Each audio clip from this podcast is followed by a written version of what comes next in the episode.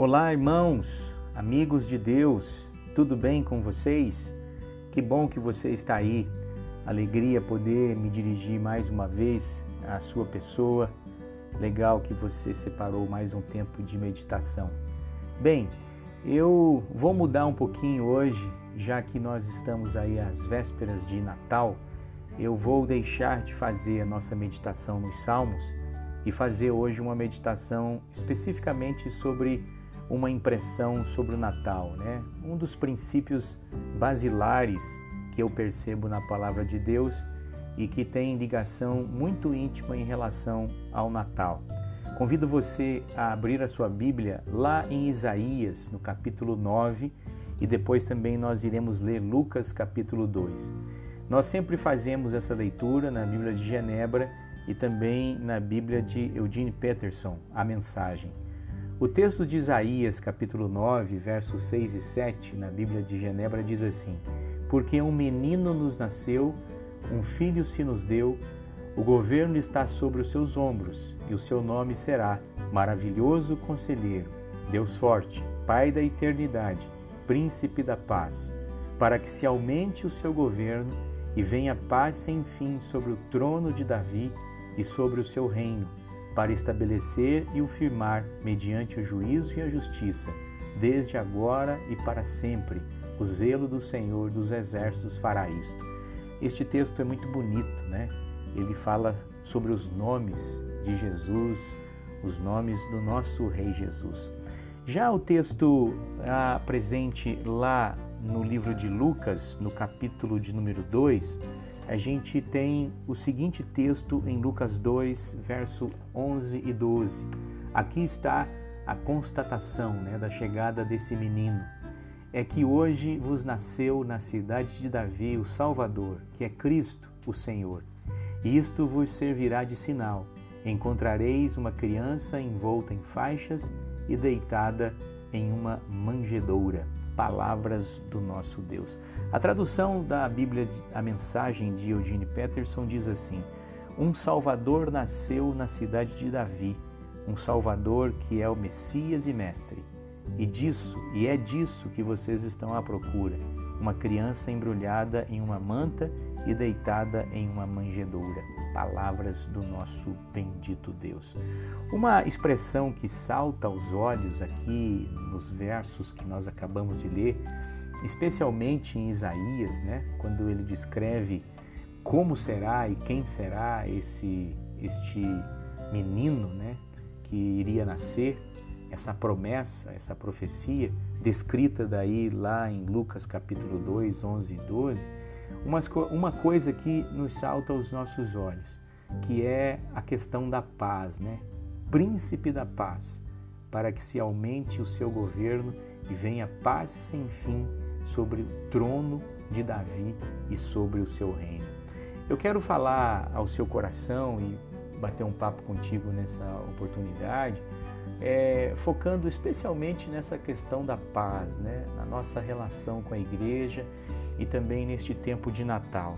Este podcast, nessa oportunidade, ele procura nos levar a pensar sobre o Natal, especialmente a partir dessa característica é, do menino que vai nos nascer, do Filho de Deus, é? dessa criança que nasce é, pequenina, vulnerável, em uma manjedoura. Né? Uma das características principais é que ele traz consigo, e aí a importância de pensarmos neste Natal, é a possibilidade do perdão. Né? É, a chegada do menino Jesus ao mundo, a chegada do Filho de Deus ao mundo, nos leva a pensar sobre o perdão. Perdão em relação a, ao distanciamento que a humanidade estava tendo em relação ao seu Deus, né? quando Deus escolhe permitir com que o seu filho venha a este mundo, a sua escolha recai e se estrutura a partir do perdão. É como se Deus estivesse mais uma vez, é como se Deus pudesse dizer mais uma vez: Olha, eu sou pleno em perdão e em perdoar. E é por isso que eu permito com que o meu filho venha ao mundo para resgatar a todos, para perdoar a todos, pois vocês estavam distantes. Olha só a beleza da, do sentido do Natal. Né? Natal é perdão de Deus para conosco, né? E Natal também é perdão, e aí eu quero estimular você a pensar nessa questão do perdão em relação à sua pessoa e também em relação aos outros, né? aqueles que estão ao seu redor. É por isso que esse, essa mensagem, essa reflexão, ela quer focar o perdão, é, porque nós precisamos trazer para dentro de nós esse sentimento de perdão. Nós estamos perdoados por Deus, porque em Cristo nós somos vencedores. E essa possibilidade de Cristo ter nascido e ter é, se entregado, né, e ter se sacrificado por nós nesse mundo a partir do seu nascimento, isso precisava me dar paz né, e precisa me dar paz. Por isso que nessa ocasião é, pense nisso, né? É, a, a, vinda de Cristo ao mundo neste momento de Natal, né? a chegada da luz ao mundo é a chegada para esclarecer o nosso pensamento e dar paz ao nosso coração. Né? E, e eu preciso me sentir assim, eu preciso trazer para dentro de mim essa sensação de paz que é o Natal e que o Natal proporciona. E quando eu me sinto assim, eu também sou levado a pensar no perdão que eu tenho que exercer às pessoas, né? às situações, há muitas situações que nos envolvemos ao longo do ano. Por isso que a igreja, quando reflete, celebra o Natal, tem que entender que um dos pilares, um dos fundamentos basilares da vida da igreja e da família é, é entender que o Natal me abre e abre para a igreja e para todos nós um lugar para o perdão, porque perdoar é um mandamento do cristianismo, né?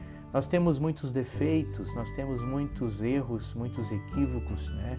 Nós temos muitas pessoas que estão doentes da alma por falta de se perdoar e entender que Cristo também nos perdoa, mas nós temos muitas pessoas é, tristes e abatidas porque têm dificuldade de dar e receber o perdão. É, neste momento, né, neste dia de dezembro, é, que você possa pensar comigo à luz deste texto, né, porque um menino nos nasceu, um filho se nos deu, o governo está sobre os seus ombros e o seu nome será maravilhoso conselheiro, Deus forte, Pai da eternidade, mas príncipe da paz. Jesus é o príncipe que vem ao mundo para novamente nos perdoar, nos ligar a Deus e nos deixar um caminho é, é, limpo até o nosso Deus. Mas esse caminho é, que nós temos a Deus, ele nos faz também meditar sobre o perdão que deve estar no nosso coração. Nos sentimos perdoados por Deus, né? não há necessidade de pagar mais nada, porque pela graça nós somos salvos.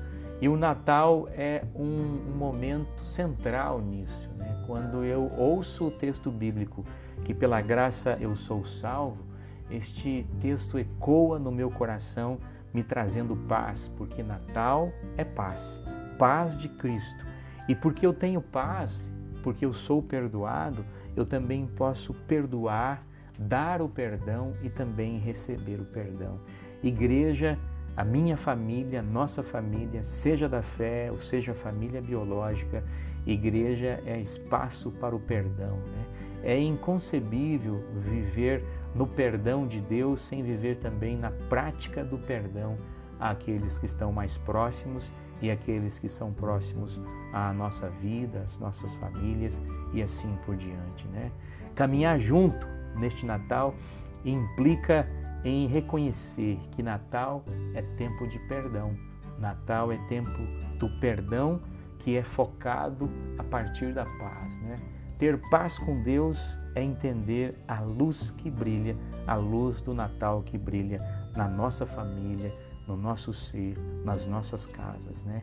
Ainda que o mundo seja um mundo bélico, ainda que vivamos num mundo em que as pessoas hoje se frustram, é, infelizmente brigam, infelizmente é, estão correndo estão buscando é, as suas celebridades.